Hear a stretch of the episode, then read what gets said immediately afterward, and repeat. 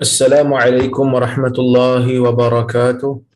الحمد لله نحمده ونستعينه ونستغفره ونعوذ بالله من شرور أنفسنا ومن سيئات أعمالنا. من يهده الله فلا مضل له ومن يضلل فلا هادي له. أشهد أن لا إله إلا الله وحده لا شريك له وأشهد أن محمدا عبده ورسوله. اللهم صل وسلم على محمد وعلى آله وصحبه أجمعين. يا أيها الذين آمنوا اتقوا الله حق تقاته ولا تموتن إلا وأنتم مسلمون. يا أيها الناس اتقوا ربكم الذي خلقكم من نفس واحدة وخلق منها زوجها وبث منهما رجالا كثيرا ونساء واتقوا الله الذي تساءلون به والأرحام. إن الله كان عليكم رقيبا. يا أيها الذين آمنوا اتقوا الله وقولوا قولا سديدا. يصلح لكم أعمالكم ويغفر لكم ذنوبكم. ومن يطع الله ورسوله فقد فاز فوزا عظيما. فإن أصدق الحديث كتاب الله وخير الهدي هدي محمد وشر الأمور محدثاتها. wa kullu muhdatsatin bid'ah wa kullu bid'atin dalalah. Amma ba'd. Muslimin dan muslimat yang dirahmati oleh Allah Subhanahu wa taala sekalian kita bersyukur kepada Allah Subhanahu wa taala kerana pada malam ini kita dapat sekali lagi bersama-sama berhimpun dalam talian ini untuk kita sambung kembali uh, perbincangan kita menggunakan kitab yang ditulis oleh al-Imam Nawawi rahimahullahu taala. Insyaallah kita nak sambung balik bab yang ke-51 hari ini iaitu babur raja bab mengharapkan keampunan Allah Azza wa Jalla kita masuk kepada hadis yang ke-10 dalam bab ini dan hadis yang ke-422 daripada keseluruhan kitab. Kata Imam Nawawi rahimahullah wa anhu 'anil nabi sallallahu alaihi wasallam فيما يحكي عن ربه تبارك وتعالى قال أذنب عبد ذنبا فقال اللهم اغفر لي ذنبي فقال الله تعالى فقال الله تبارك وتعالى أذنب عبدي ذنبا فعلم أن له ربا يغفر الذنب ويأخذ بالذنب. ثم عاد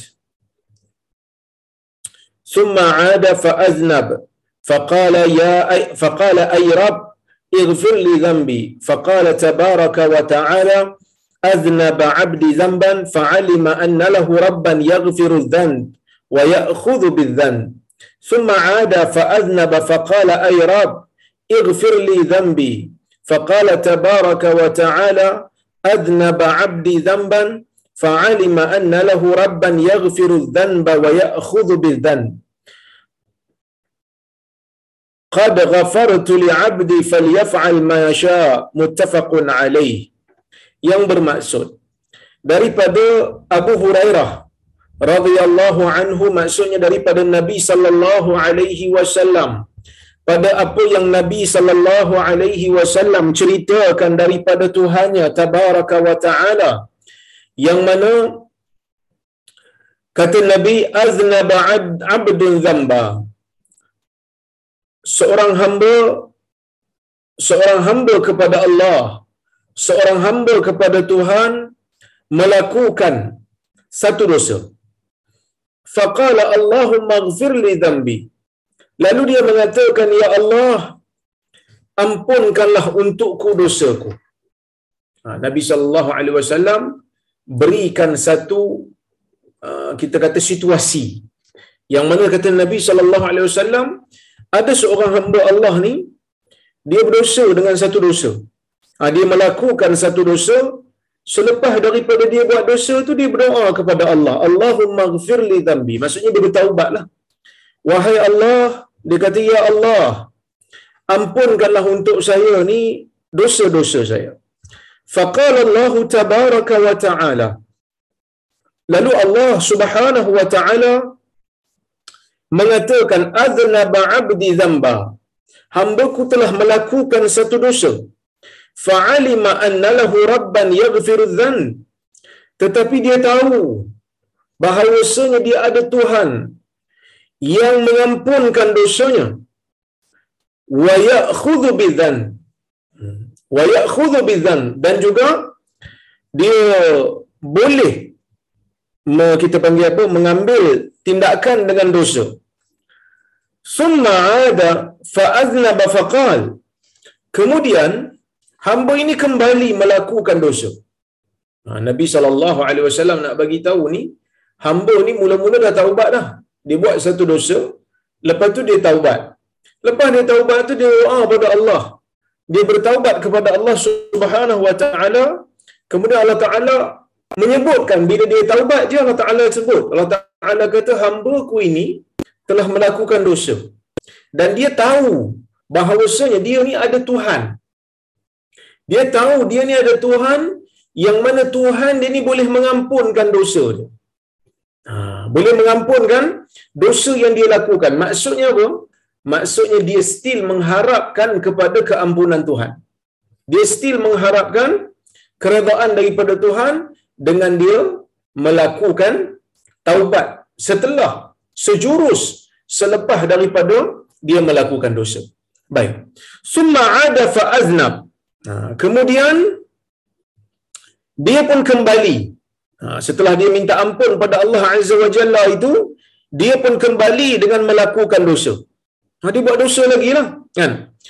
Summa qal ataupun faqal. Kemudian dia berkata pada Tuhan dia, Ay Rab, wahai Tuhanku, ighfir li dhambi. Ampunkanlah dosaku. Ampunkan dosaku untukku. Ha, maksudnya, tuan-tuan dan perempuan rahmati Allah sekalian, dia dah buat dosa sekali lagi, lepas tu dia minta kepada Allah Subhanahu Wa Taala untuk ampunkan dia sekali lagi. Maksud kali pertama tu, dia dah buat dosa. Lepas tu dia minta ampun. Kemudian Allah Ta'ala sebutkan dia ni minta ampun pada aku dan dia tahu dia ada Tuhan yang boleh mengampunkan dosa. Lepas tu dia ulang balik. Ha, dia ulang balik apa yang apa yang dia buat sebelum daripada itu, maka dia taubat semula.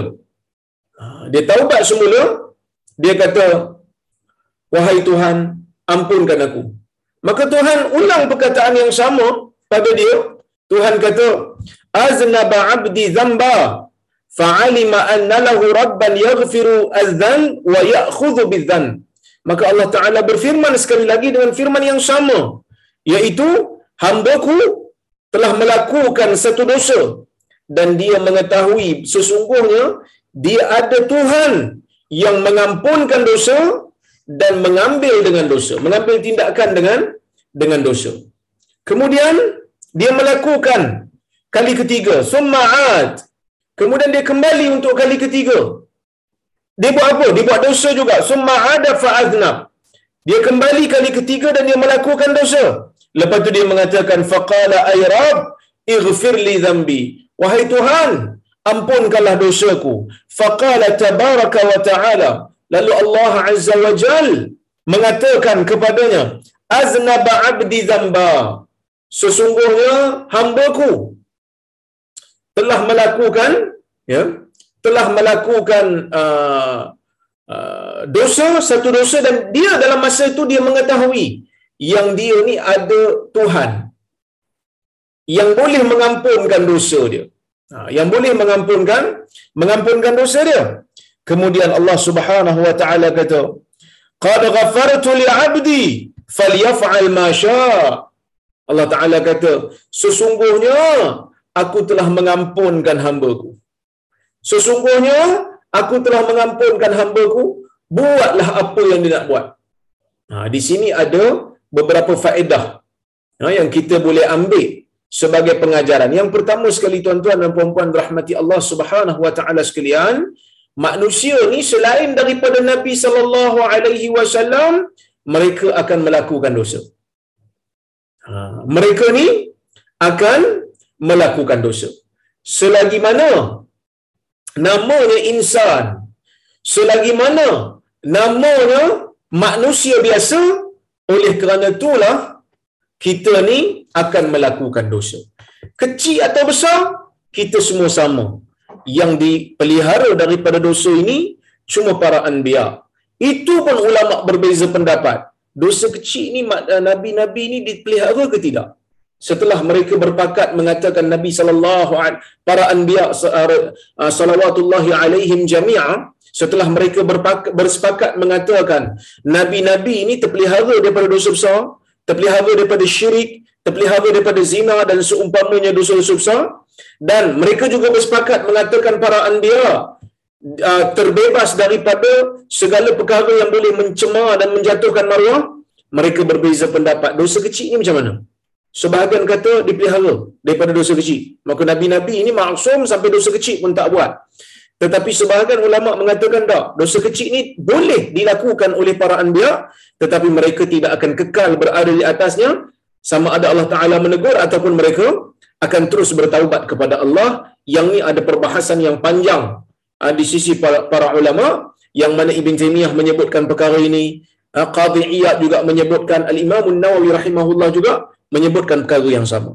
Cuma selain daripada anbiya selain daripada para nabi kita akan melakukan dosa kenapa kerana kita insan maka sebab itulah insan yang bukan nabi ini tujuan mereka hidup dalam dunia ini adalah untuk menjadikan amal baik mereka lebih baik dan lebih banyak daripada amalan jahat mereka. Kenapa saya kata begitu? Kerana tidak ada sesiapa pun selain daripada para anbiya yang akan terlepas daripada dosa. Kalau kita nak jadikan diri kita ni terlepas daripada dosa, kita telah buat satu benda yang kita sendiri tak mampu kita kita telah target ataupun kita telah aim satu benda yang kita sendiri tak mampu untuk buat. Ha, kita ni kalau kita kata saya hidup dalam dunia ni saya nak jadi beriman, satu dosa pun saya tak nak buat. Satu dosa pun saya akan bersihkan diri. Tak mungkin. Kerana manusia ni mesti ada dosa di mana-mana pun. Ha, kerana manusia ni ada kesilapan di mana-mana pun. Seperti mana sabda Nabi sallallahu alaihi wasallam yang mana Nabi kata, "Kullu ibni Adam khata' wa khairal wa khairal khata' uh, wa khairal khata'in tawwabun atau kama qala." Hadis riwayat Tirmizi. Nabi sallallahu alaihi wasallam menyebutkan setiap daripada anak Adam itu melakukan dosa, melakukan kesalahan, melakukan kesilapan dan sebaik-baik orang yang melakukan kesilapan itu ialah orang yang bertaubat. Jadi, kita ni manusia biasa, maka kita terpaksa menerima hakikat bahawasanya kita ni ada kelemahan. Siapa pun dia, sama ada dia ni orang agama, ilmuwan, ulama, pastinya ada kesilapan dan dosa dan ada kelemahan yang kita kena bagi reserve sikit. Kadang-kadang orang tengok orang agama ni, ilmuan-ilmuan agama ni terlalu tinggi. Itu bagus, menghormati mereka dan sebagainya.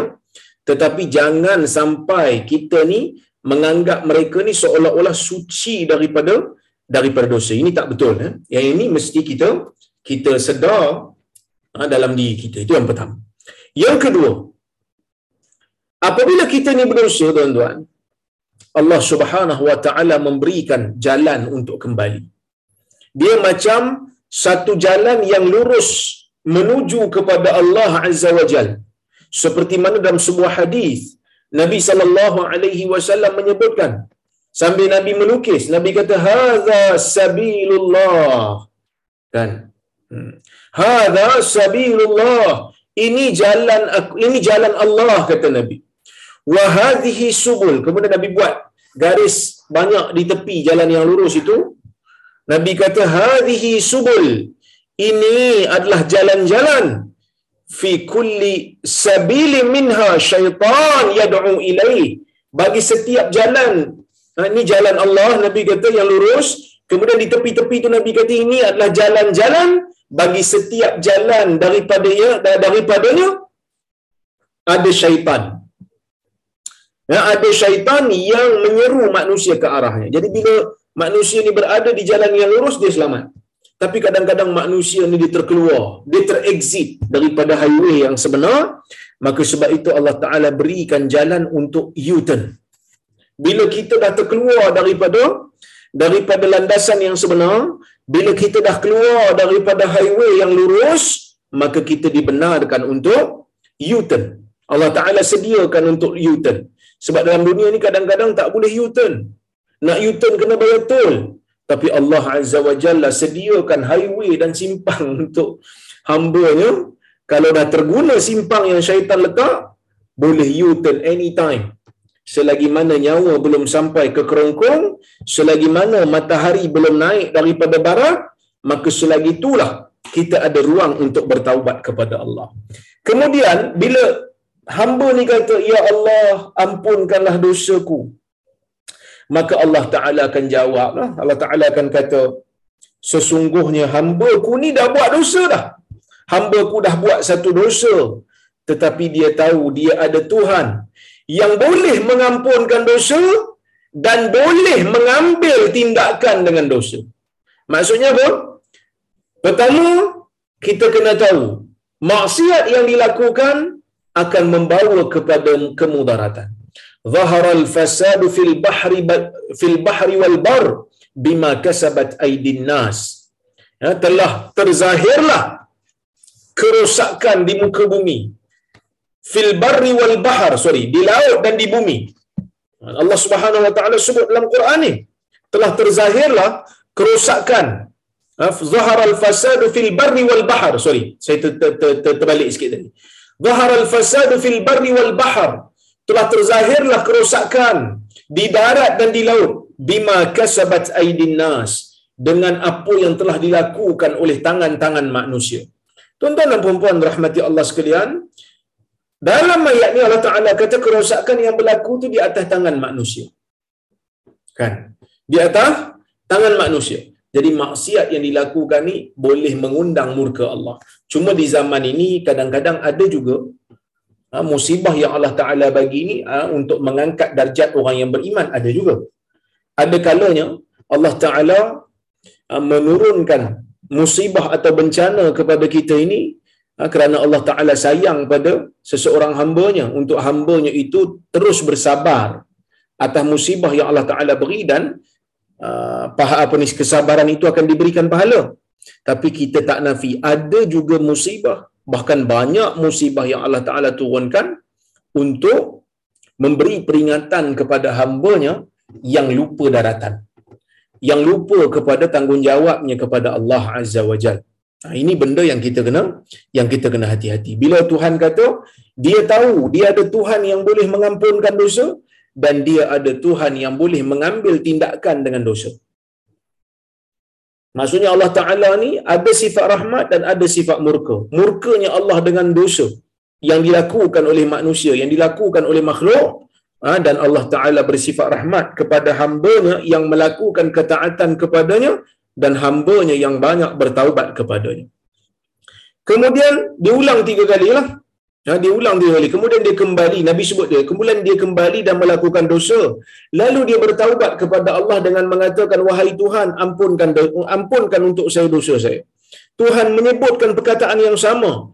Tuhan kata, hambaku telah melakukan satu dosa. Dan dia tahu dia ada Tuhan yang boleh mengampunkan dosa dan boleh mengambil tindakan dengan dosa. Kemudian dia ulang kali ketiga.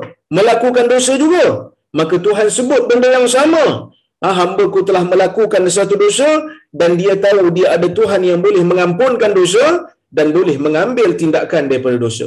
Maka Allah Ta'ala kata, Ghafartu li'abdi. Aku telah mengampunkan hamba ku. Faliyaf'al masya. Buatlah, eh, buatlah apa yang dia nak. Maksudnya apa dia? Mungkin ada orang dia salah faham kat sini. Dia kata, ah, buatlah apa saja Tuhan confirm am, uh, ampunkan. Dah, dah, bukan macam tu. Imam Nawawi, setelah meriwayat ada sorry bukan meriwayatkan Imam Nawawi setelah menyebutkan hadis ni ataupun membawakan hadis ni dia hurai dia kata wa qauluhu ta'ala falyaf'al ma syaa ay ma dama yaf'al hakadha yuznib wa yatub aghfir lahu fa inna at-taubah tahdimu ma qablaha. Yang dimaksudkan oleh Allah wahai hamba-Ku buatlah apa yang kau nak buat. Aku ampunkan kamu. Bukan bermakna kita boleh buat apa saja tanpa bertaubat Sebaliknya maksud dia ialah wahai hamba-Ku selagi mana engkau bertaubat kepada Allah dengan taubat yang sebenar engkau buat apa pun sebelum daripada taubat itu Allah Taala akan ampunkan selagi mana dosa itu dosa manusia dengan Tuhannya. Ha, selagi mana dosa itu uh, adalah dosa dengan Tuhan. Tapi kalau dosa dengan manusia, kita minta maaf lah dekat manusia tu. Jadi tuan-tuan dan perempuan rahmati Allah subhanahu wa ta'ala sekalian, hadis nak bagi tahu kat kita tentang kepentingan untuk sentiasa bertaubat kepada Allah walaupun daripada dosa yang sama. Ha, sebab kadang-kadang tuan-tuan, ada juga kita ni memang tewas dengan satu dosa. Dosa lain kita boleh tinggal. Tapi bab dosa yang ni dia kata Allah Ustaz, yang ni Ustaz saya tak boleh Ustaz. Kita kata, jangan sekali-kali berhenti daripada bertaubat. Walaupun di atas dosa yang sama. Taubat sentiasa. Taubat setiap masa. Allah Azza wa Jal suka kepada hambanya yang bertaubat. Ha, maka sebab itu kata Syekh Mustafa Bura, dia kata apa? Afad al-hadith. Azima fadlillah wa rahmatihi ala ibadihi madamu ya'taqiduna anna rabbahum biyadihi maqaliduhum in sya'a ghafar wa in sya'a aqab wa lahul masyiatul mutlaqah. Allah Subhanahu wa taala menjelaskan di dalam hadis qudsi ini begitu agungnya ya kurniaan Allah begitu agungnya rahmat Allah ke atas hamba-Nya. Nah, selagi mana mereka ini beriktikad, selagi mana mereka percaya sesungguhnya Tuhan mereka ni di tangannya ada makaliduhum, di tangannya ada perkara yang menuntun hamba-Nya. Allah Ta'ala ni pengawal kepada makhluk semuanya. Kan? Kalau Allah Ta'ala nak buat apa pun pada makhluk ni, Allah Ta'ala boleh buat seperti mana manusia boleh tarik untuk kambing daripada yang di, yang diikat hidungnya ataupun tengkuknya Allah lebih dahsyat daripada itu Allah Taala lebih berkuasa daripada tuan yang berkuasa terhadap haiwan gembalaannya ya walahul masyiatul mutlaqah Allah Taala mempunyai keinginan yang mutlak yang mana Allah Taala ni boleh saja untuk tak ampunkan dosa hamba hamba dosa minta ampun ke Allah, Allah Ta'ala tak ampun. Boleh? Tapi Allah Ta'ala ni dengan sifat rahmat dia diampunkan. Ya Allah Ta'ala ni dengan sifat rahmat dia diampunkan. Bahkan kalau tuan-tuan tengok dalam hadis disebutkan oleh Nabi sallallahu alaihi wasallam, ya. Nabi mengatakan dalam hadis tu, Nabi kata, "Inna Allah hayyun karim." Sesungguhnya Allah Ta'ala ini bersifat malu dan bersifat pemurah yastahi idza rafa'a abduhu yadayhi ila sama ay yaruddahuma sifra atau kama qala hadis riwayat Tirmizi Nabi wasallam kata Allah taala mempunyai sifat malu dan Allah taala mempunyai sifat uh, mulia pemurah dan Allah taala ada sifat malu bila mana hamba-Nya menadah tangan kepadanya untuk dia tolak dalam keadaan tidak memberikan apa-apa. Jadi, itu yang pertamalah. Ha, cuma Allah Ta'ala mempunyai kehendak yang mutlak. Boleh saja Allah Ta'ala nak ambil tindakan. Tetapi Allah Ta'ala bersifat dengan sifat pemurah. Baik. Yang kedua, anna taubat sahihah tukaffiru adzan adzan ataupun zunub. Sesungguhnya taubat yang benar, taubat yang sahih akan menghapuskan dosa. Akan menghilangkan dosa. Wal mu'minu billah yasfu qalbuhu bitaubah wa ya'malu bi'afwi rabbih. Dan orang mukmin ini orang mukmin yang beriman kepada Allah jiwanya akan bersih yasfu qalbuh jiwanya akan bersih wa ya'malu bi'afwi rabbih dan dia akan sentiasa mengharapkan sentiasa bercita-cita Allah Ta'ala akan ampunkan dia. Fayubadiru ila salah wa amalil khair. Lalu dia akan terus ke arah kebaikan dan mengamalkan kebaikan yang banyak. Wa in waqa'a minhu dhan istadraka ala nafsihi bitaubah walam yusirra ala al-ma'siyah.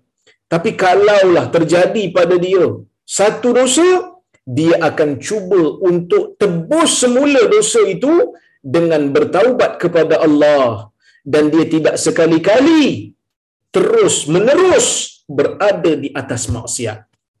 Ha.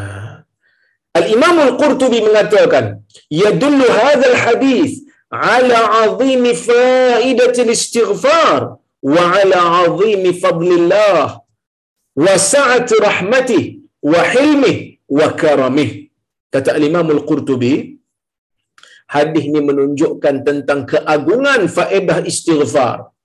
Istighfar ni bukan calang-calang. Istighfar yang hamba buat kepada Tuhannya, kalau jiwanya ikhlas, Allah Ta'ala akan ampunkan dosanya. Bahkan Allah Ta'ala akan memberikan habuan selain daripada habuan akhirat. Nah, seperti mana kata Nabi Nuh, فَقُلْتُ اسْتَغْفِرُوا رَبَّكُمْ إِنَّهُ كَانَ غَفَّارًا yursilis samaa 'alaikum midrara wa yumdidukum bi amwal wa وبنين Allah Ta'ala menyebutkan ila akhir ayat Allah Ta'ala menyebutkan faqul tustaghfiru Nabi Nuh menyebutkan istaghfiru rabbakum. Beristighfarlah kamu kepada Tuhanmu. Innahu kana ghaffara. Kerana Tuhan itu maha penerima taubat maha menerima keampunan minta ampun kepada Tuhan yursilis samaa alaikum midrara. Allah taala akan hantar hujan yang berterusan hujan yang memberikan nikmat hujan yang memberikan uh, ke kesuburan kepada tanah. Yursilis sama alaikum midrar wa yumdidukum bi amwal. Dan Allah Subhanahu wa taala akan memberikan kamu ya, akan memberikan uh, kamu hujan yang tidak betul-betul wa yumdidukum bi amwal. Dan Allah taala akan memberikan kamu harta yang banyak. Wa banin. Wa yaj'al lakum jannat. Wa yaj'al lakum anhar Allah taala akan berikan kamu anak pinak Allah Ta'ala akan berikan kamu harta yang banyak. Dan Allah Ta'ala akan berikan kamu kebun-kebun dan akan mengalirkan sungai-sungai kamu. Tuan-tuan dan puan rahmati Allah sekalian, ini faedah istighfar. Memberikan habuan akhirat satu dan juga memberikan habuan di dunia. Baik. Walakin hadal istighfar ولكن هذا الاستغفار هو الذي ثبت معناه في القلب مقارنا باللسان liyanhalla min aqdil israr wa yahsulu ma'ahu nadam fahuwa tarjamah litawbah wa yashhadu lahu hadith khiyarukum kullu muftan tawwab ya kata imam uh, qurtubi juga dia kata tetapi istighfar ini yang maknanya telah sabit di dalam jiwa akan disekalikan dengan lidah disebut dengan lidah uh, akan ter ter apa ni terlerailah Ha, terlerailah kehendak untuk berterusan berada di atas dosa. Dan bila dia buat dosa aja akan terbitlah, akan terhasillah ha, ke kita panggil apa? Nadam. Nadam ni macam kekecewaan, penyesalan terhadap dosa yang dilakukan. Inilah merupakan gambaran ataupun penjelasan bagi taubat. Hmm, baik. Seperti mana yang disebutkan dia kata wa ma'nahu alladhi yatakarrar minhu dhan wa taubah. Ha, maknanya orang yang paling baik ialah orang yang buat dosa kemudian taubat. Buat dosa kemudian terus bertaubat. Dia bukan jenis tangguh-tangguh. Ha, dia bukan jenis tangguh-tangguh. Fa kullama waqa'a fi dhan 'ada ila taubah. Ha, bila mana berlaku saja dosa pada dia, terkena je dosa pada diri dia, dia akan terus kembali untuk bertaubat. Hmm. La man qala istaghfirillah bilis uh, istaghfirillah bilisani wa qalbi musirrun ala tilka al-ma'siyah. Fahadha alladhi istaghfar uh, fahadha alladhi istighfaruhu yahtaju ila istighfar. Ha, dia kata orang yang baik ialah orang yang bila buat dosa istighfar tinggalkan dosa. Istighfar tinggalkan dosa. Ha, bukanlah seperti bukan yang baik ialah orang yang istighfar. Uh, istaghfarallah bilisanihi. Saya silap baca tadi. Istaghfarallah bilisani. Itu abang yang betul. Bukan seperti mana orang yang berkata dia bertakwa dia beristighfar kepada Allah dengan lidahnya dan jiwanya tetapi dalam masa yang sama dia masih kekal melakukan maksiat dia masih kekal melakukan maksiat yang sama orang seperti ini kata Qurtubi orang seperti ini istighfarnya itu memerlukan kepada istighfar yang lain Oh maksudnya? Maksudnya disebut perkataan istighfar tu main-main dengan Tuhan. Dia sebut istighfar tapi dia tak tinggal pun dosa yang dia sedang buat. Sedangkan dia istighfar pada Tuhan ni. Ha, istighfar dia tu juga memerlukan kepada istighfar. Kita tengok hadis berikutnya hadis nombor 11. وعنه قال قال رسول الله صلى الله عليه وسلم والذي نفسي بيده لو لم تذنبوا لذهب الله بكم وجاء بقوم يذنبون فيستغفرون الله تعالى فيغفر لهم. رواه مسلم. ما سوء بريبة ابو هريره رضي الله عنه radhiyallahu رسول الله صلى الله عليه وسلم bersabda لو لم تذنبوا kalau kamu tidak melakukan dosa la dhahaballahu bikum. Allah akan pergikan kamu. Allah Taala akan satu hari Allah Taala akan hancurkan kamu dengan kematian. Wa jaa biqaumin yuznibun. Allah Taala akan bawakan satu kaum yang lain yang akan berdosa. Fayastaghfirun Allah lalu mereka minta ampun pada Allah. Fayaghfiru lahum Allah Taala akan akan mengampunkan mereka. Hadis riwayat Muslim. Hadis nak bagi tahu apa? Hadis nak bagi tahu ya? Bayan fadlillah taala ala ibadihi bil afwi wal maghfirah.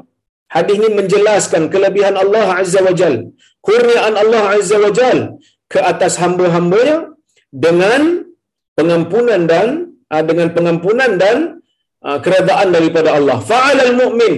Maka orang mukmin ayyubadira ila istighfar kena bersungguh kena bersegera untuk beristighfar. Liyaghfirallahu lah supaya Allah taala akan mengampunkan dia.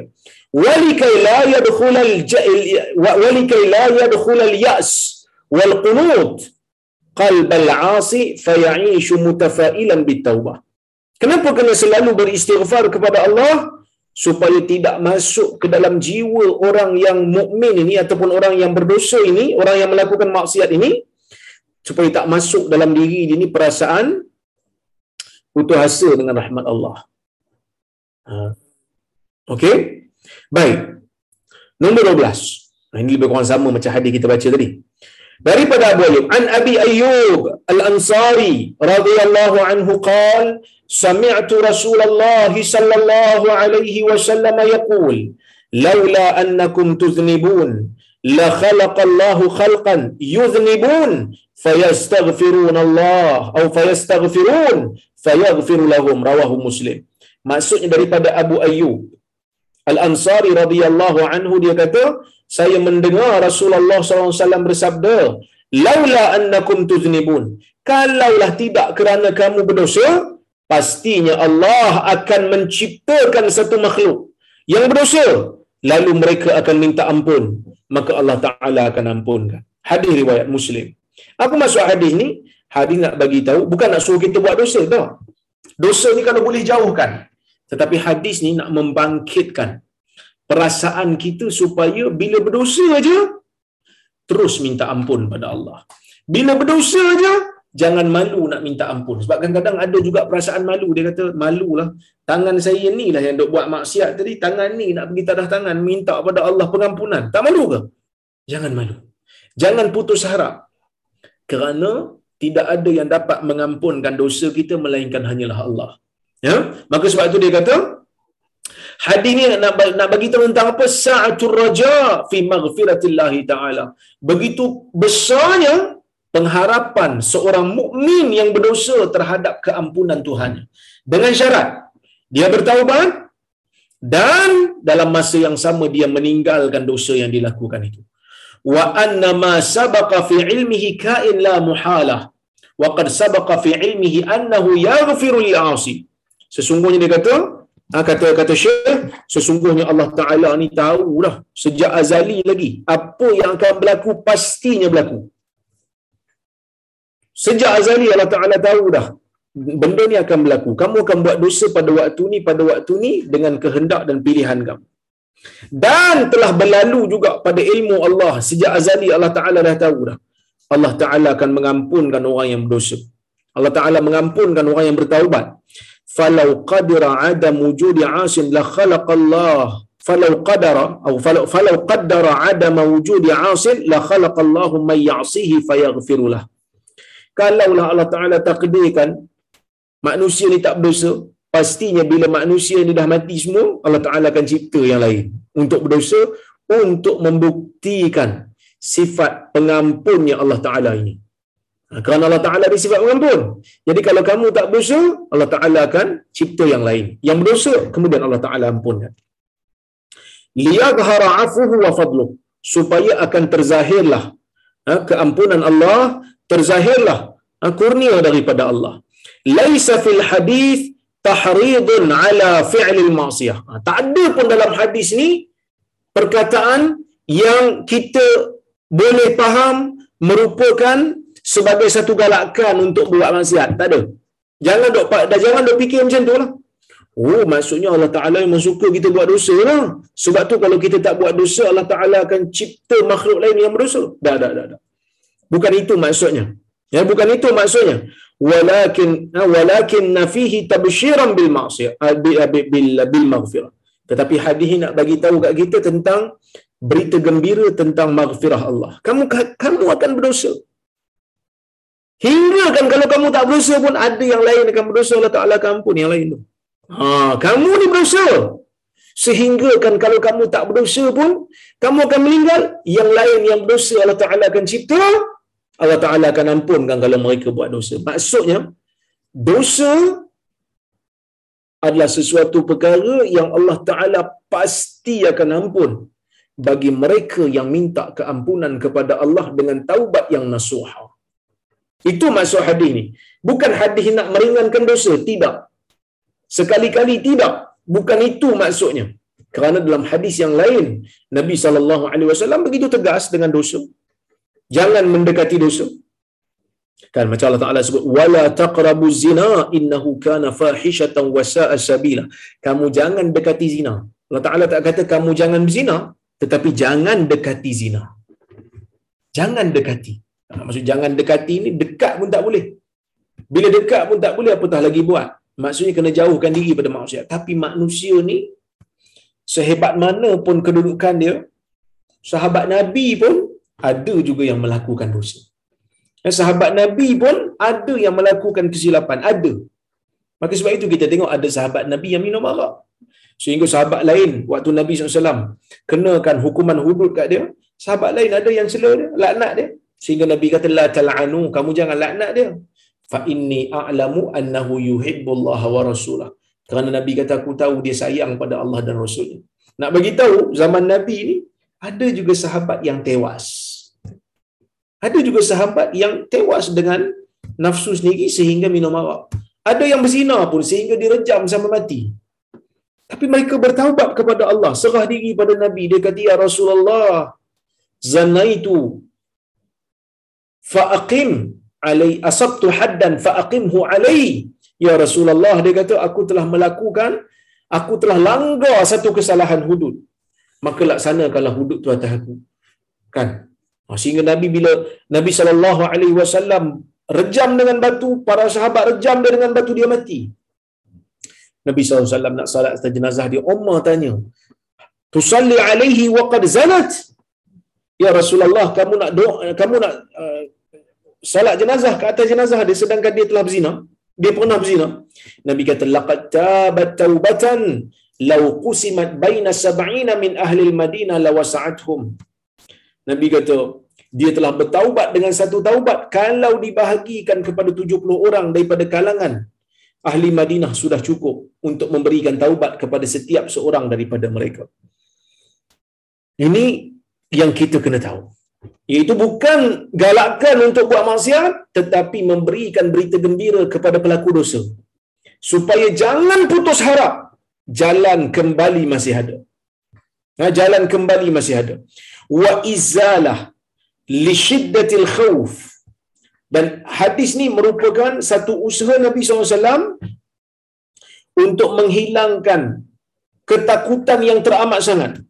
Waliyasi dan putus asa daripada diri para sahabat Nabi sallallahu alaihi wasallam. Sebab apa? Fa innahum kanu yafiruna ila al-jibal wa ya'taziluna al-hayah wa na'imiha min shiddati khawfihim. Kan ada sebahagian mereka sampai naik ke bukit-bukit mengasingkan diri meninggalkan kehidupan dunia sebab takut akan buat dosa sebab takut akan masuk ke dalam neraka Nabi sallallahu alaihi wasallam terangkan kepada orang yang terlalu takut ni takut bagus tapi jangan terlalu takut sehingga membawa kepada putus harap terhadap keampunan Allah Azza wa Jalla. Baik, kita tengok hadis yang berikutnya. Hadis nombor 13 hadis nombor 425 وعن أبي هريرة رضي الله عنه قال كنا قعودا مع رسول الله صلى الله عليه وسلم معنا أبو بكر وعمر رضي الله عنهما في نفر فقام رسول الله صلى الله عليه وسلم من بين أظهرنا فأبطأ علينا. فخشينا أن يقتطع دوننا. ففزعنا فقمنا. فكنت أول من فزع. فخرجت أبتغي رسول الله صلى الله عليه وسلم حتى أتيت حائطا للأنصار.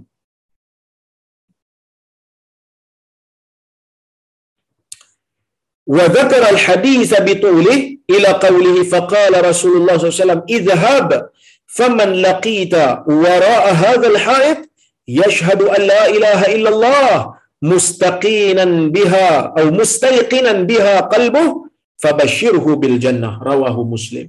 Hadis ni hadis riwayat Muslim. Hadis ni panjang sikit. Saya nak bacakan kepada tuan-tuan uh, lafaz yang panjang tu. Sebab Imam Nawawi dia ringkaskan. Maksudnya daripada Abu Hurairah radhiyallahu anhu katanya kunna qu'udan ma'a Rasulillah sallallahu alaihi wasallam. Ha, kami pernah duduk bersama dengan Nabi sallallahu alaihi wasallam. Wa ma'ana Abu Bakar wa Umar. Bersama dengan kami ni adalah Abu Bakar dan Umar fi nafar dalam kumpulan beberapa orang sahabat. Nafar, bilangan nafar ni tiga ke sembilan. Ya, tiga ke sembilan. Faqama Rasulullah sallallahu alaihi wasallam min baini adhurina fa'adata alaina. Tiba-tiba Nabi pun bangkit daripada kami dan Nabi SAW tiba-tiba terlewat. Nah, fa'abta alaina ni maksudnya Nabi wasallam tak balik-balik. Nabi tak balik-balik. Wa khashina ay yuqtata'a dunana. Kami bimbang. Nabi ni terkena apa-apa yang buruk. Nabi bimbang, kami bimbang Nabi ni ditimpa benda yang tak bagus. Kena bunuh ke, kena tikam ke, kami bimbang. Sebab tak ada siapa yang tahu keadaan Nabi SAW bila meninggalkan kami dan tak balik-balik. Fafazi'na faqumna. Hmm. Lalu kami pun ada rasa cemas lah. Hmm, kami rasa cemas. Dia kata, lalu kami pun bangun.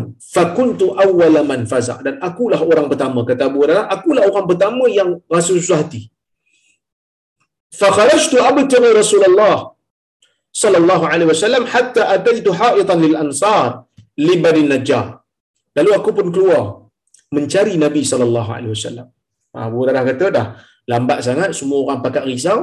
Aku orang pertama risau, tak balik-balik Nabi ni takut terkena apa-apa takut orang kata apa terkena serangan daripada orang kafir ke bagaimana maka aku pun orang yang pertama bangkit untuk cari Nabi sallallahu alaihi wasallam sehinggalah aku mendatangi kebun daripada uh, kebun orang Ansar kebun Bani Najjar orang Ansar lah fadurtu bihi hal ajidu lahu baba falam ajid aku pun berputar-putar aku berpusing kata Abu Hurairah ni aku duk aku dah pusing lah. Haid ni macam pagar kebun yang ada pagar. Maka aku pusing dekat kebun tu. Aku cari kalau kalau ada pintu. Falam ajid. Aku tidak dapati ada pintu. Tak boleh masuk orang. Fa'idha rabi'un yadkhul fi jawfi haid min bi'rin kharijah. Tiba-tiba ada satu ya ada satu laluan. Ha, tiba-tiba ada satu laluan laluan air yang kecil yang masuk betul-betul dekat tengah-tengah kebun tu daripada uh, telaga di luar uh, daripada telaga di luar masuk ke dalam masuk ke dalam kebun maksudnya apa kat sini maksudnya Abu Hurairah bagi tahu kan hmm. Abu Hurairah nak bagi tahu dia nak cari pintu dekat kebun tu tak jumpa tapi dia ada jumpa satu saluran air kecil je saluran air tu daripada luar masuk ke dalam. Maka Abu Hurairah nak cari Nabi punya pasal, dia kata fahtafaztu. Aku pun masuk dalam kawasan tu kecilkan, kecilkan badan, masuk dalam kawasan tu fadakhaltu ala Rasulullah SAW. Maka aku pun bertemu Rasulullah SAW. Maka Nabi SAW pun tegur Abu Hurairah. Eh, Abu Hurairah. Nabi kata, Maka Abu Hurairah kata, "Na'am ya Rasulullah." Ya wahai Rasulullah. Ma sya'nuk? Apa hal kamu ni? Nabi kata. Nabi tanya dia, apa hal kamu ni?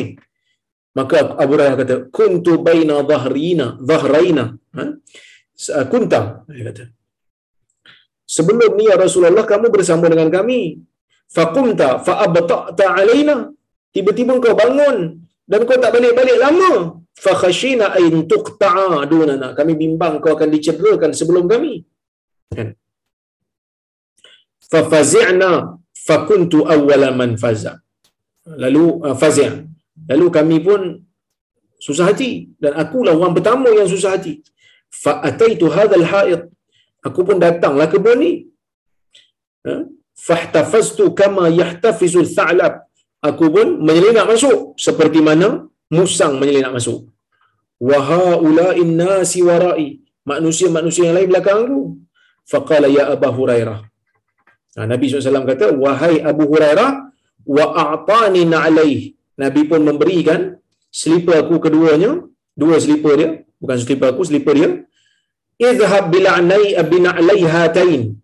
Faman laqita min wara'a hadzal ha'id yashhadu an la ilaha illallah mustaqinan biha qalbu fabashirhu bil jannah. Nah, dia kata ambil selipar aku dua ni, siapa-siapa yang kau jumpa di di balik uh, kebun ini di balik tembok kebun ini dia yang mana yang kau jumpa ni yang mana dia menyaksikan dia mengaku bahawasanya tiada Tuhan yang disembah melainkan Allah dan dia yakin dengannya jiwanya yakin dengan kalimah itu maka kau berilah berita gembira kepadanya yang dia ni akan menerima syurga. Ha, yang dia ni akan menerima syurga. Baik hadis nak beritahu apa? Yang pertama sekali keimanan yang sahih akan menyebabkan seseorang itu masuk ke dalam ke dalam syurga Allah sama ada dia tak masuk neraka langsung dengan keampunan Allah pada dia ataupun dia akan masuk neraka dulu akhirnya akan dapat juga syurga setelah ha, azab dia berlalu ataupun setelah azab dia berakhir. Yang kedua ya kita ni ha, digalakkan untuk menyampaikan berita gembira. Sebab tu dulu kita ada baca hadis berkenaan dengan taubatnya Ka'ab bin Malik kan berebut orang nak bagi tahu bila Allah Taala menurunkan ayat Quran bagi tahu taubat Ka'ab telah diterima. Ha, jadi memberikan khabar gembira ni benda yang disyariatkan, benda yang digalakkan. Ya? Baik. Kemudian nak bagi tahu pada kita betapa para sahabat ni sayang dekat Nabi sallallahu alaihi wasallam. Ha, kita dapat tahulah sehingga kan dalam peperangan Uhud pun kita nampak bagaimana Abu Ubaidah ni sampai rongak gigi dia dua hanya semata-mata nak cabut besi yang ada dekat pipi Nabi SAW yang melekat. Dan tidak mungkin akan dapat cabut melainkan dengan gigi dan gigi itu pula tercabut. Satu gigi cabut Abu Bakar tengok. Ya Abu Bakar kata ya Rasulullah biarlah saya buat lagi satu. Abu Ubaidah kata no saya yang minta dulu. Saya cabut dulu. Dua-dua giginya tercabut disebabkan oleh kerana nak mengeluarkan besi yang tertanam di dalam pipi Rasulullah sallallahu alaihi wasallam disebabkan oleh kerana kecederaan yang Nabi SAW ah, terima sewaktu peperangan sewaktu peperangan Uhud. Ha, sewaktu peperangan Uhud. Baik.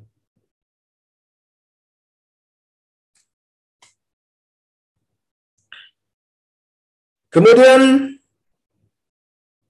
kita tengok hadis yang berikutnya, hadis nombor 14. Dan hadis yang ke-326. Wa an Abdullah bin Amr bin Al-As radhiyallahu anhuma anna an-nabiy sallallahu alaihi wasallam tala qaul Allah azza wa jalla fi Ibrahim alaihi alaihi salatu wassalam rabbi innahunna adlalna kathira adlalna kathiran minan nas faman tabi'ani fa minni وقول عيسى إن تعذبهم فإنهم عبادك وإن تغفر لهم فإنك أنت العزيز الحكيم. فرفع يديه وقال اللهم أمتي أمتي وبكى. فقال الله عز وجل يا جبريل اذهب إلى محمد وربك أعلم. فسله ما يبكيك. فأتاه جبريل فأخبره رسول الله صلى الله عليه وسلم بما قال وهو أعلم. Faqala Allah Ta'ala ya Jibril idhhab ila Muhammad faqul inna sanurdika fi ummatik wala nasu'uk. Yang bermaksud daripada Abdullah bin Amr bin Al-As radhiyallahu anhuma sesungguhnya Nabi sallallahu alaihi wasallam membaca ayat Quran. Ketika mana Al-Quran bercerita tentang Nabi Allah Ibrahim kata Al-Quran Rabbi innahunna adlalna kathiran minan nas. Nabi Ibrahim mengadu kepada Allah dia kata wahai Allah berhala-berhala yang banyak ini telah menyesatkan ramai di kalangan manusia. Faman tabi'ani fa innahu minni. Tetapi siapa-siapa yang tak sembah berhala ni dengan mengikutiku maka dia termasuk dalam kalangan ha, dalam kalangan pengikut. Ni Nabi Ibrahim sebut. Nabi Nabi Ibrahim kata ya Allah ramainya penyembah berhala. Ya Allah siapa yang ikut aku dia daripada kalangan aku. Siapa yang tak nak terpulanglah pada engkau bagaimana nak lakukan Isa mengatakan ha, Nabi baca dalam Al-Quran perkataan Nabi Isa in tu'adzibhum fa innahum ibadu wahai Allah wahai Tuhan kalau engkau azab hamba-hamba engkau ini sesungguhnya mereka itu adalah hamba-hamba wa in taghfir lahum fa innaka antal azizul hakim. Kalau engkau ampunkan mereka sesungguhnya engkaulah maha perkasa lagi maha bijaksana. So Nabi Allah Isa pun ada doa pada Allah supaya Allah Taala mengampunkan orang-orang yang beriman supaya Allah Taala mengampunkan orang-orang yang beriman walaupun mereka berdosa baik Kemudian farafa'a yadayhi Nabi SAW pun angkat tangan. Nabi kata Allahumma ummati ummati. Ya Allah umatku umatku lalu Nabi menangis. Maka Allah Taala menyebutkan kepada Jibril. Ya. Wahai Jibril, pergilah kepada Muhammad dan Tuhanmu lebih mengetahui. Tanya apa yang menyebabkan dia menangis. Maka Jibril pun bagi tahu. Ha, maka Jibril pun mendatangi Nabi SAW. Ha, Jibril tanya kepada Nabi sallallahu alaihi wasallam maka Nabi sallallahu alaihi wasallam bagi tahu kepada Jibril apa yang apa yang menyebabkan uh, dia menangis apa yang menyebabkan Nabi bersedih maka Allah taala kata kepada Jibril idhhab ila Muhammad kamu pergi jumpa Muhammad faqul katakan kepada Muhammad inna sanurdika fi ummatik sesungguhnya kami akan menjadikan kamu suka dalam urusan umatmu wala nasuuk dan sekali-kali kami tidak akan menjadikan kamu duka cita. Ha, jadi tuan-tuan dan puan-puan rahmati Allah sekalian, doa Nabi inilah ha, menyebabkan Nabi sallallahu alaihi wasallam ni diberikan oleh Allah dengan syafaat kepada umatnya. Ha, tapi dengan syaratlah nak dapatkan syafaat Nabi wasallam ni kena banyak ikut sunnah Nabi wasallam. Ha, kena ikut uh, tata cara Nabi SAW dalam beragama. Ha, tapi kalau ha, kita tak ikut cara Nabi SAW, tak ikut sunnah Nabi SAW, dengan sunnah Nabi SAW pun kita benci, dengan Nabi sunnah Nabi SAW pun kita ha, cuba mengelakkan diri, ah ini problem lah.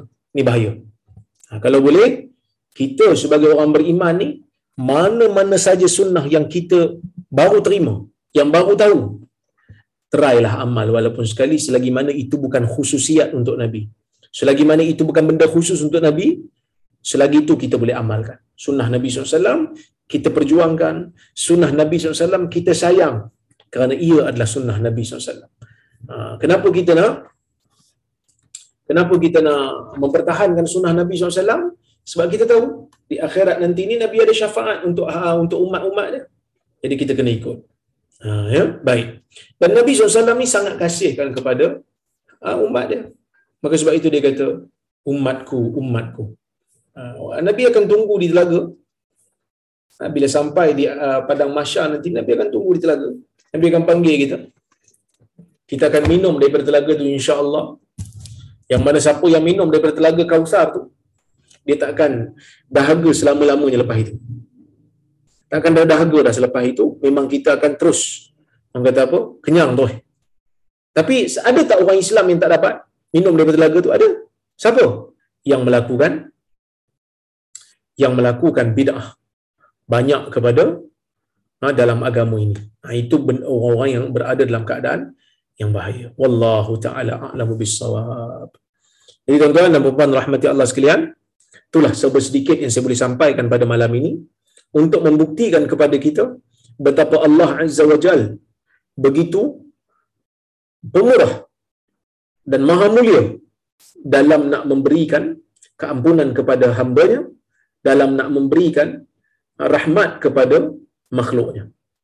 Oleh kerana itu kita jangan sekali-kali lah berputus asa terhadap rahmat Allah Azza wa Jal. Bagaimana besar pun uh, kesilapan ataupun dosa yang dilakukan, jika terdetik dalam jiwa kita untuk bertaubat kepada Allah, taubat terus. Jangan tangguh-tangguh dan jangan tunggu-tunggu. Kerana kita tak tahu bila kita nak mati, kita tak tahu bila Allah Taala nak cabut nyawa kita. Wallahu taala a'lamu bissawab. Saya tengok soalan kalau ada yang saya boleh jawab saya jawab, kalau yang tak ada kita tangguhkan ya. Baik. Assalamualaikum Ustaz Waalaikumsalam. Mohon doakan buat cucu kak. Tiga orang cucu akak berusia empat bulan. Muhammad Ali Hanan Muhammad Iskandar Setahun dua bulan. No Insyirah tiga bulan. Uh, Tiga tahun Demo semua positif COVID-19 Inna lillah wa inna ilahi raji'un. Kita doakan semoga Cucu kepada Kak Lina Supaya diberikan kesembuhan oleh Allah subhanahu wa ta'ala kita doakan dengan doa as'alullah al-azim rabbal arshil azim ayyashfiyahum as'alullah al-azim rabbal arshil azim ayyashfiyahum as'alullah al-azim rabbal arshil azim ayyashfiyahum ya allahumma rabban nas adhhibil ba's ishfi anta syafi la shifaa illa shifaa'uk shifaa'u la yughadiru saqama. Semoga Allah Ta'ala memberikan kesembuhan, kesembuhan yang tidak meninggalkan sebarang pesakit, penyakit lagi insyaAllah. Ya, moga-moga uh, sihat. InsyaAllah, kita pun risau dengan kes yang begitu banyak. Tuan-tuan, moga Allah Ta'ala selamatkan negara kita, selamatkan orang-orang Islam dalam negara ni. Hmm, kadang-kadang kita takut bila melihat kes yang begitu banyak. Baik. Assalamualaikum warahmatullahi wabarakatuh. Dr. Waalaikumsalam. Semoga doktor sihat sentiasa ha, dan uh, puan juga. Moga diberikan umur dan panjang dan Amin ya Rab. Dan puan juga ya. Saya ada dua soalan dia kata. Boleh tak guna burus cat bulu babi? Saya tengok dalil babi ni haram dimakan saja. Beruang pun haram dimakan tapi kenapa bulu beruang boleh dibuat baju tapi bulu babi dicok non halal? Babi ni yang Allah Subhanahu wa taala sebut secara spesifik dalam Quran. Allah Taala sebut spesifik dalam Quran. Maksudnya Allah Taala kata hurrimat alaikumul maitatu wad damu wa lahmul khinzir diharamkan bagi kamu bangkai, diharamkan bagi kamu darah dan diharamkan bagi kamu uh, orang kata apa daging khinzir. Daging termasuk lemak sekali dan para ulama majoriti memasukkan semua anggota badan dia. Ha, kerana apa? Kerana dia tu termasuk dalam najis. Walaupun ada minoriti ulama yang membenarkan bulu babi ini tetapi itu adalah pandangan minoriti, pendapat majoriti yang lebih tepat, ha, babi ini najis. Maka bulu dia itu tak boleh digunakan ha, kerana haram wallahu a'lam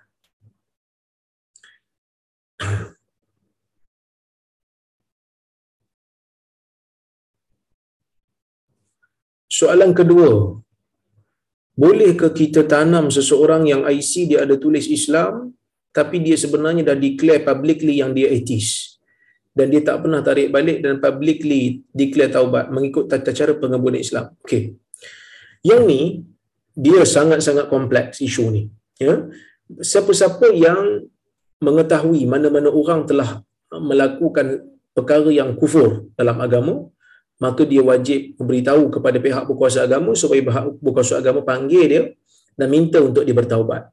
Ha, jika tidak ha, dia orang kata apa dia akan kekal sebagai muslim tetapi dia tak kekal uh, muslim pada nama tapi dia sebenarnya telah kufur. Ha, setelah telah kufur. Jadi kalau lah kata ada kes-kes begini, kena ada buktilah untuk diberitahu kepada keluarganya bukti yang jelas. Kalau tak ada bukti, maka keluarganya kena ambil apa yang mereka tahu lah. Mereka tahu dia Islam, jadi tak ada bukti yang jelas mengatakan dia kafir, maka dia Islam lah. Dan kalau kita cakap ada bukti yang jelas, maka dia tanam juga sebagai cara orang Islam, maka tak dibenarkan lah. Tak boleh kita tanam orang yang bukan Islam ataupun yang telah murtad di tempat orang Islam. Kerana ini yang berlaku di zaman Nabi SAW, Nabi asingkan kubur orang bukan Islam dan orang Islam. Ha, tapi kalau tak ada bukti, kita kekalkan yang jelas. Ada bukti, kita kena bagi tahu. Kalau mereka tak terima, maka tanggungjawab kita telah terlepas. Wallahu a'lam. Sebab mengaku etis ni memang bahaya. Mengaku etis ni, mengaku Tuhan tak ada. Memang kufur lah. Ha? Memang kufur. Assalamualaikum Assalamualaikum Jika seseorang itu melakukan maksiat, adakah iman seseorang itu akan hilang begitu saja? Iman akan berkurangan. Ha, ahli sunnah mengatakan siapa yang melakukan dosa, imannya akan kurang. Tetapi siapa yang murtad, imannya akan hilang. Ha, Wallahualam. Sebab itu kita kena bila buat maksiat, taubat dan buat ibadat. Sebab itu Nabi SAW galakkan kita buat salat sunat taubat. Sebab dengan salat tu, kita akan dapat meningkatkan kembali iman setelah kita bertaubat kepada Allah. Assalamualaikum warahmatullahi wabarakatuh. Assalamualaikum Kami bercita-cita agar anak-anak dapat belajar bahasa Arab dan sekaligus belajar subjek agama yang lain. Masalahnya di negeri kami tidak ada satu pun sekolah Arab yang sunnah. Apa pendapat dan nasihat Ustaz? Adakah kami perlu menghantar ke sekolah Arab yang yang ada untuk belajar bahasa Arab?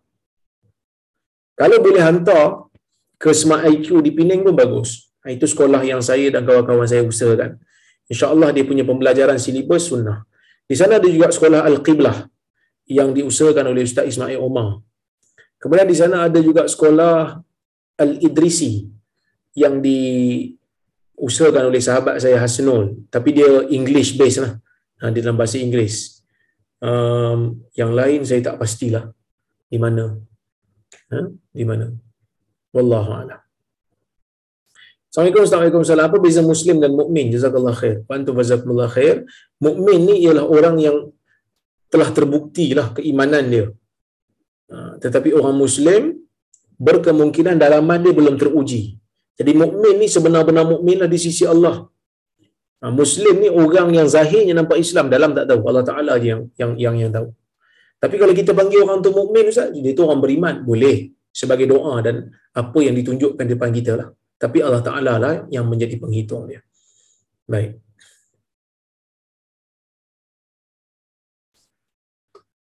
Assalamualaikum warahmatullahi Jika dulu kita seorang yang melazimi amalan sunat seperti qiyamul lail setiap malam, puasa sunat Isnin dan Khamis, kemudian kita telah meninggalkan amalan tersebut disebabkan rasa malas. Adakah kita perlu beristighfar juga?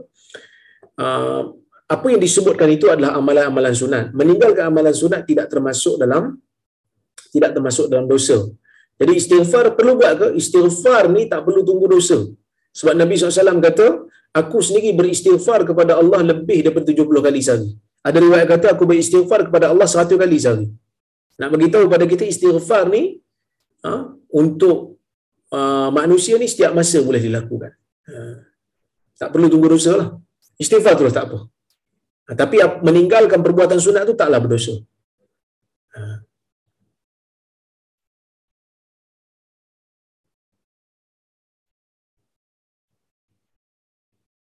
Assalamualaikum warahmatullahi wabarakatuh. Bolehkah kita raikan atau ucap birthday dengan mendoakan kesejahteraan dan supaya lebih dekat kepada Allah serta mengingatkan umur yang sampai ke yang semakin sampai ke penghujung. Ulama berbeza pendapat dalam isu sambutan birthday ni.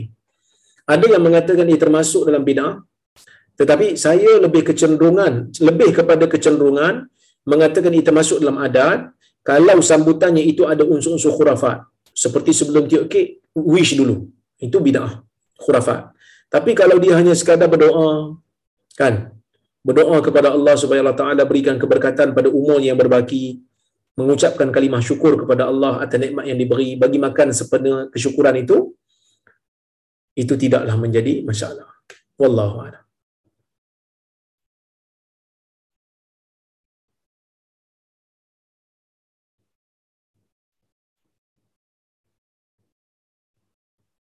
Salam Dr. Waalaikumsalam. Apakah hukum jika ber, kita bermain badminton di tokong yang menyediakan dewan untuk bermain badminton tapi kita tak tahu duit tu sama ada digunakan untuk penggunaan tokong secara khusus. Terima kasih.